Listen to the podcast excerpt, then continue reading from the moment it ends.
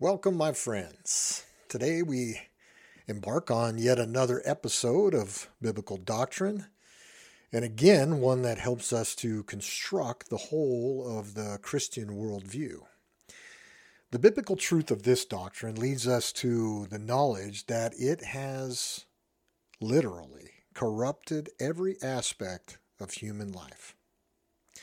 It is all inclusive, inescapable, and at its core is unbelief. We're going to tackle the doctrine of sin.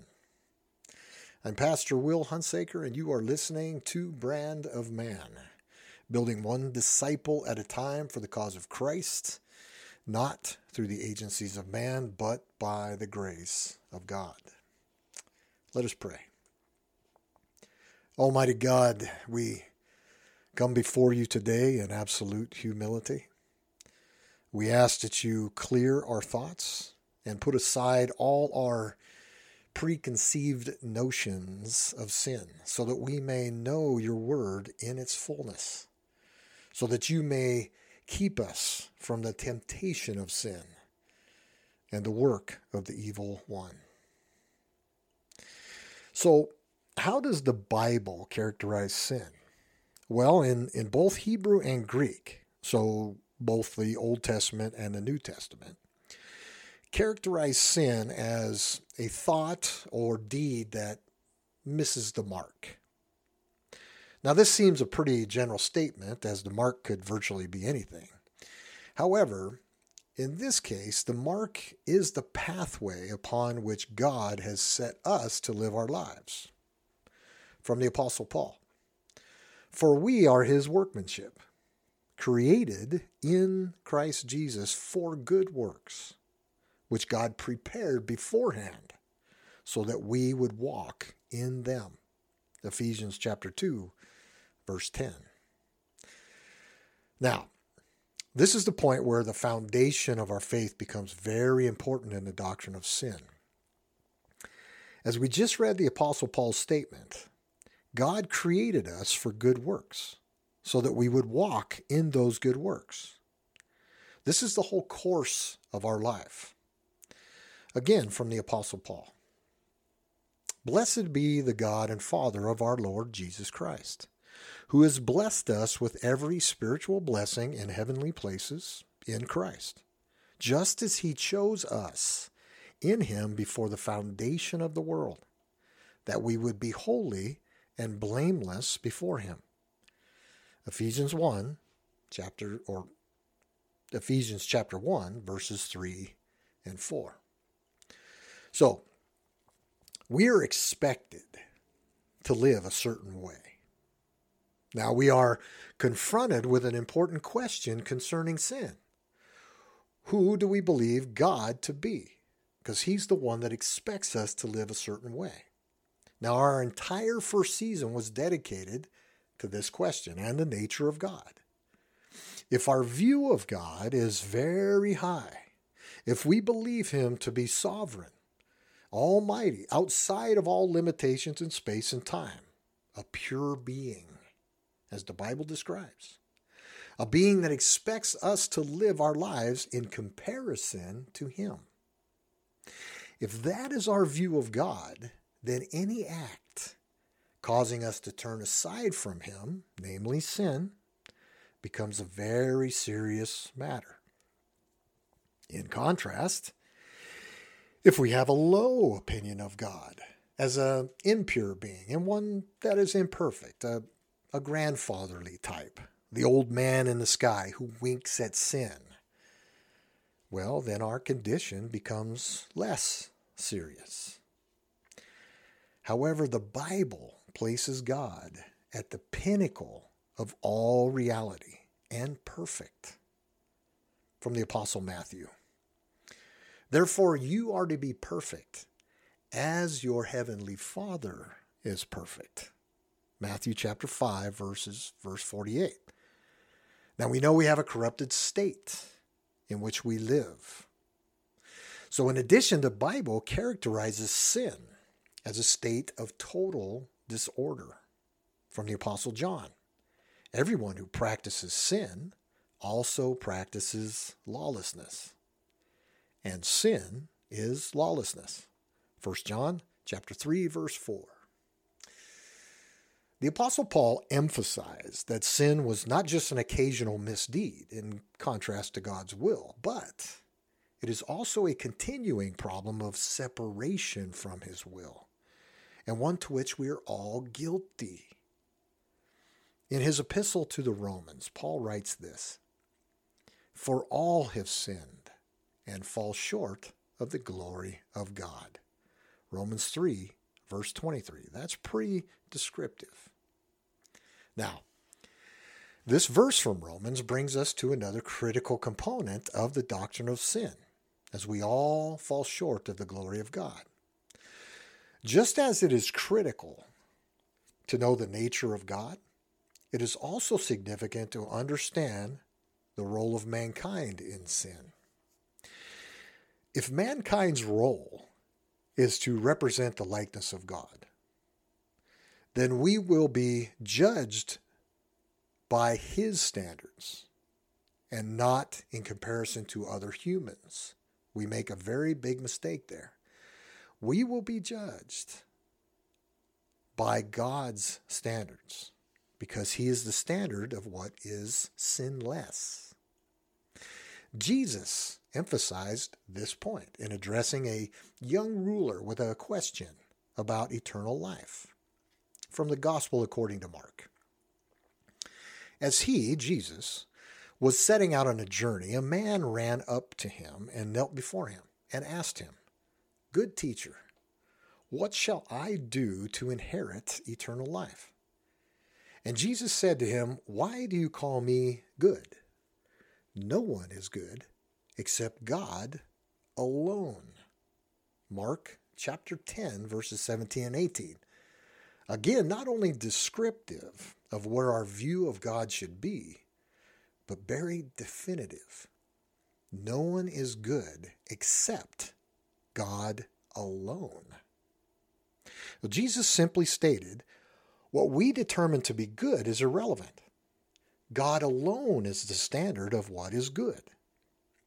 Now, this statement by Jesus is likely one of his greatest teaching moments, and one most people read right over. This teaching alone can answer any question concerning sin and put any Christian at ease as to the role they play. So, our view of God and the role of man greatly influences the doctrine of sin, our beliefs regarding sin. The most common element coursing through all the various definitions concerning the nature of sin is simply this unbelief. Unbelief is at the root of our failure to fulfill God's will. Now, I hear you. Many of you are out there right now thinking, wait a second. I believe. I don't have a problem with unbelief. Well, okay. Then why do you still sin? It's not a question of belief in general. It's absolute confidence in that, in that belief. The Greek word for belief, and this is important, because we don't have a direct translation all the time for a Greek word, because they often mean more than we attach our English words meaning to. So the Greek word for believe is pisteuo. So it means more than just acknowledging something exists. It has very deep meaning. It also means to have complete trust in that belief. It means to have complete uncompromising faith. Now that's a tall order, heavy lift. No one according to Paul and every other writing in Bible in the Bible, no one this side of glory, no one this side of glory has that uncompromising faith. Which is why we still sin. This is the role of mankind. We must keep God. This is our obligation to keep God in the right perspective. The Bible is very clear mankind is in a state of total depravity due to sin from the fall. Now, now, it's not to say that we are as bad as we could ever be. We do good things, but not consistently. No one does. Instead, total depravity emphasizes that sin has infiltrated every aspect of our being. Everything. Everything you could think of, sin has infiltrated it, making it impossible for us to be sinless. So, what you might think is good isn't always consistently that way. Okay. So, as a result of this total depravity, the doctrine of salvation is viewed, okay, as man's total depravity. Stay with me. The doctrine of salvation is viewed at the top of God's grace because we are unable to not sin. So God's grace is at the pinnacle of our salvation through Christ, a point that we'll explore in a later episode. But for now, I want you to take any sin, any sin you can think of, and think about it. And you will quickly realize that at its core, at its deepest point, most simple point, is unbelief.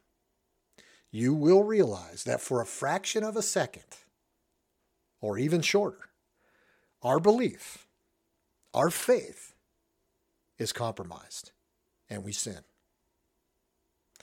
Now, this is very, very humbling, but nevertheless a biblical truth and it affects us all, going all the way back to the Garden of Eden in Genesis chapter 3, where Adam and Eve believed Satan over God. From the Apostle Paul Whatever is not from faith is sin. I'll read that to you again. This is from the book of Romans. Whatever is not from faith is sin. Romans 14, verse 23. So, so far, we have seen the biblical truth of sin as being any transgression from the will of God.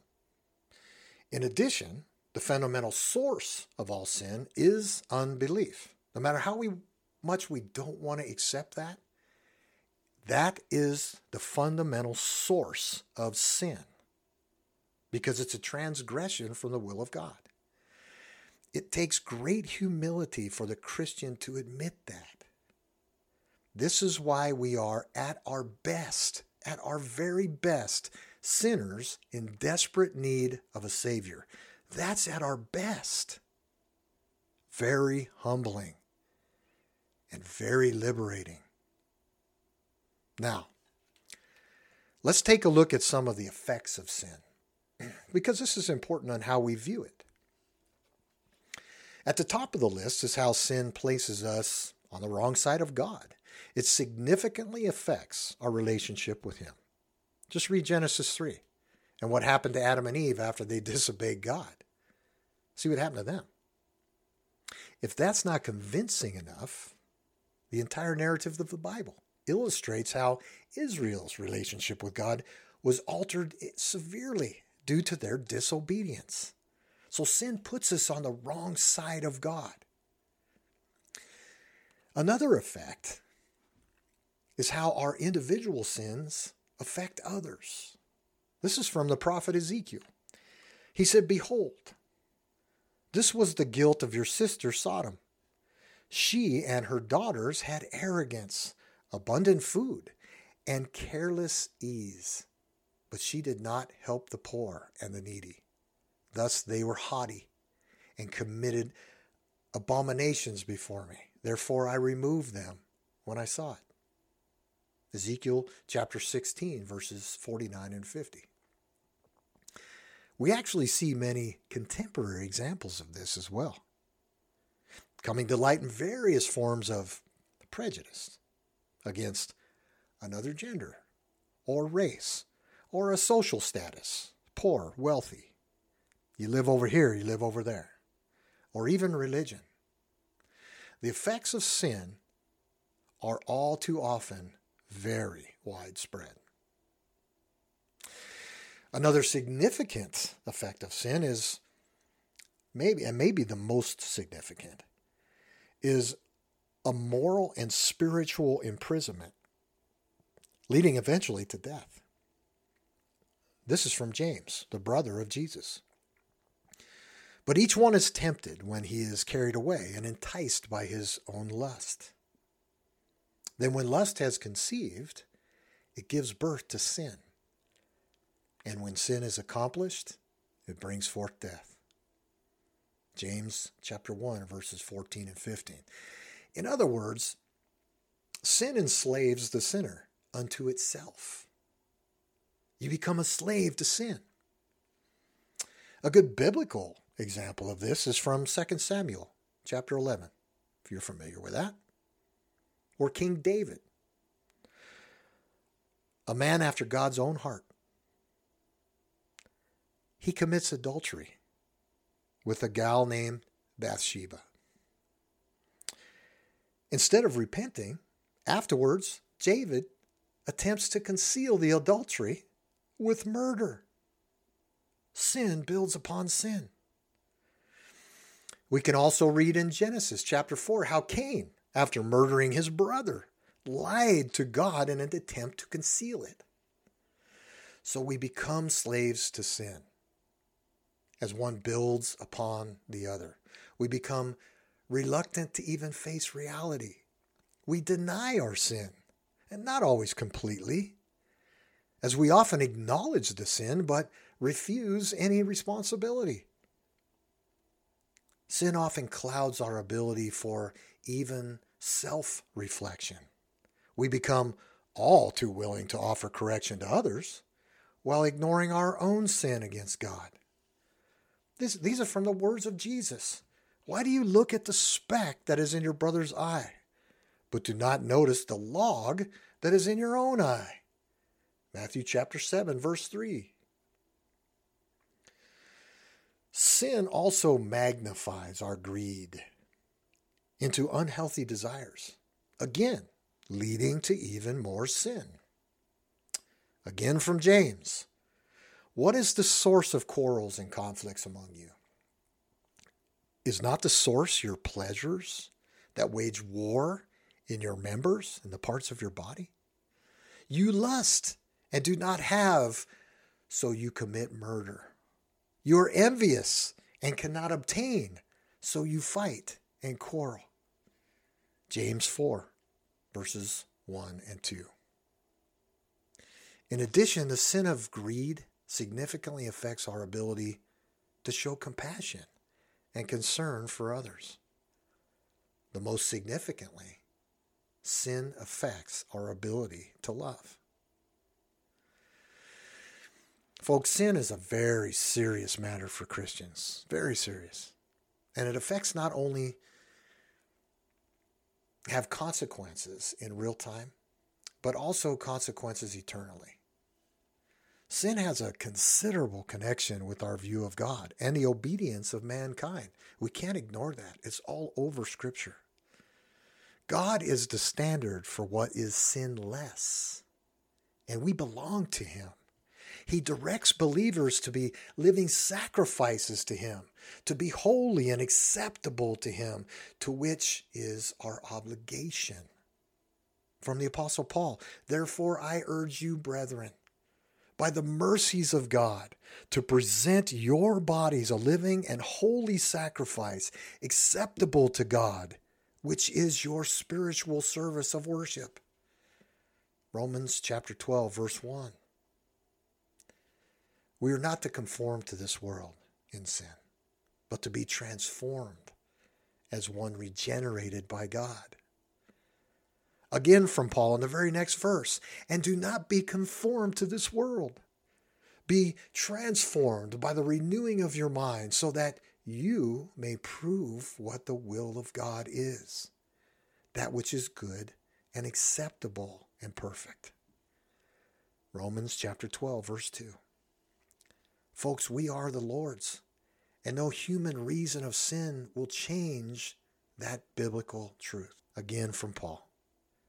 For not one of us lives for himself. Not one dies for himself. For if we live, we live for the Lord. Or if we die, we die for the Lord. Therefore, whether we live or die, we are the Lord's. Romans 14, verses 7 and 8. It was John Calvin that wrote this. For just as there is nothing which leads to ruin and destruction more surely than self satisfaction, so also the only haven of salvation is to cease to be wise in oneself and to want nothing on one's own account, but simply to follow the Lord. Thank you for listening. And may the Lord bless you and keep you. May the Lord make his face shine on you and be gracious to you. May the Lord lift up his countenance on you and give you peace. Amen. Folks, we are continually delighted that you join us in these biblical truths. Truths that place the gospel of God on full display and form the foundation upon which Christians are to view the world. If you have not subscribed yet, we encourage you to do so and encourage others as you will continue to receive the Word of God each and every week. God bless you all. Now, next week on Brand of Man, we will discuss the Bible teaching concerning the most contested set of beliefs of Christianity. We will attempt to summarize the doctrine of Christ.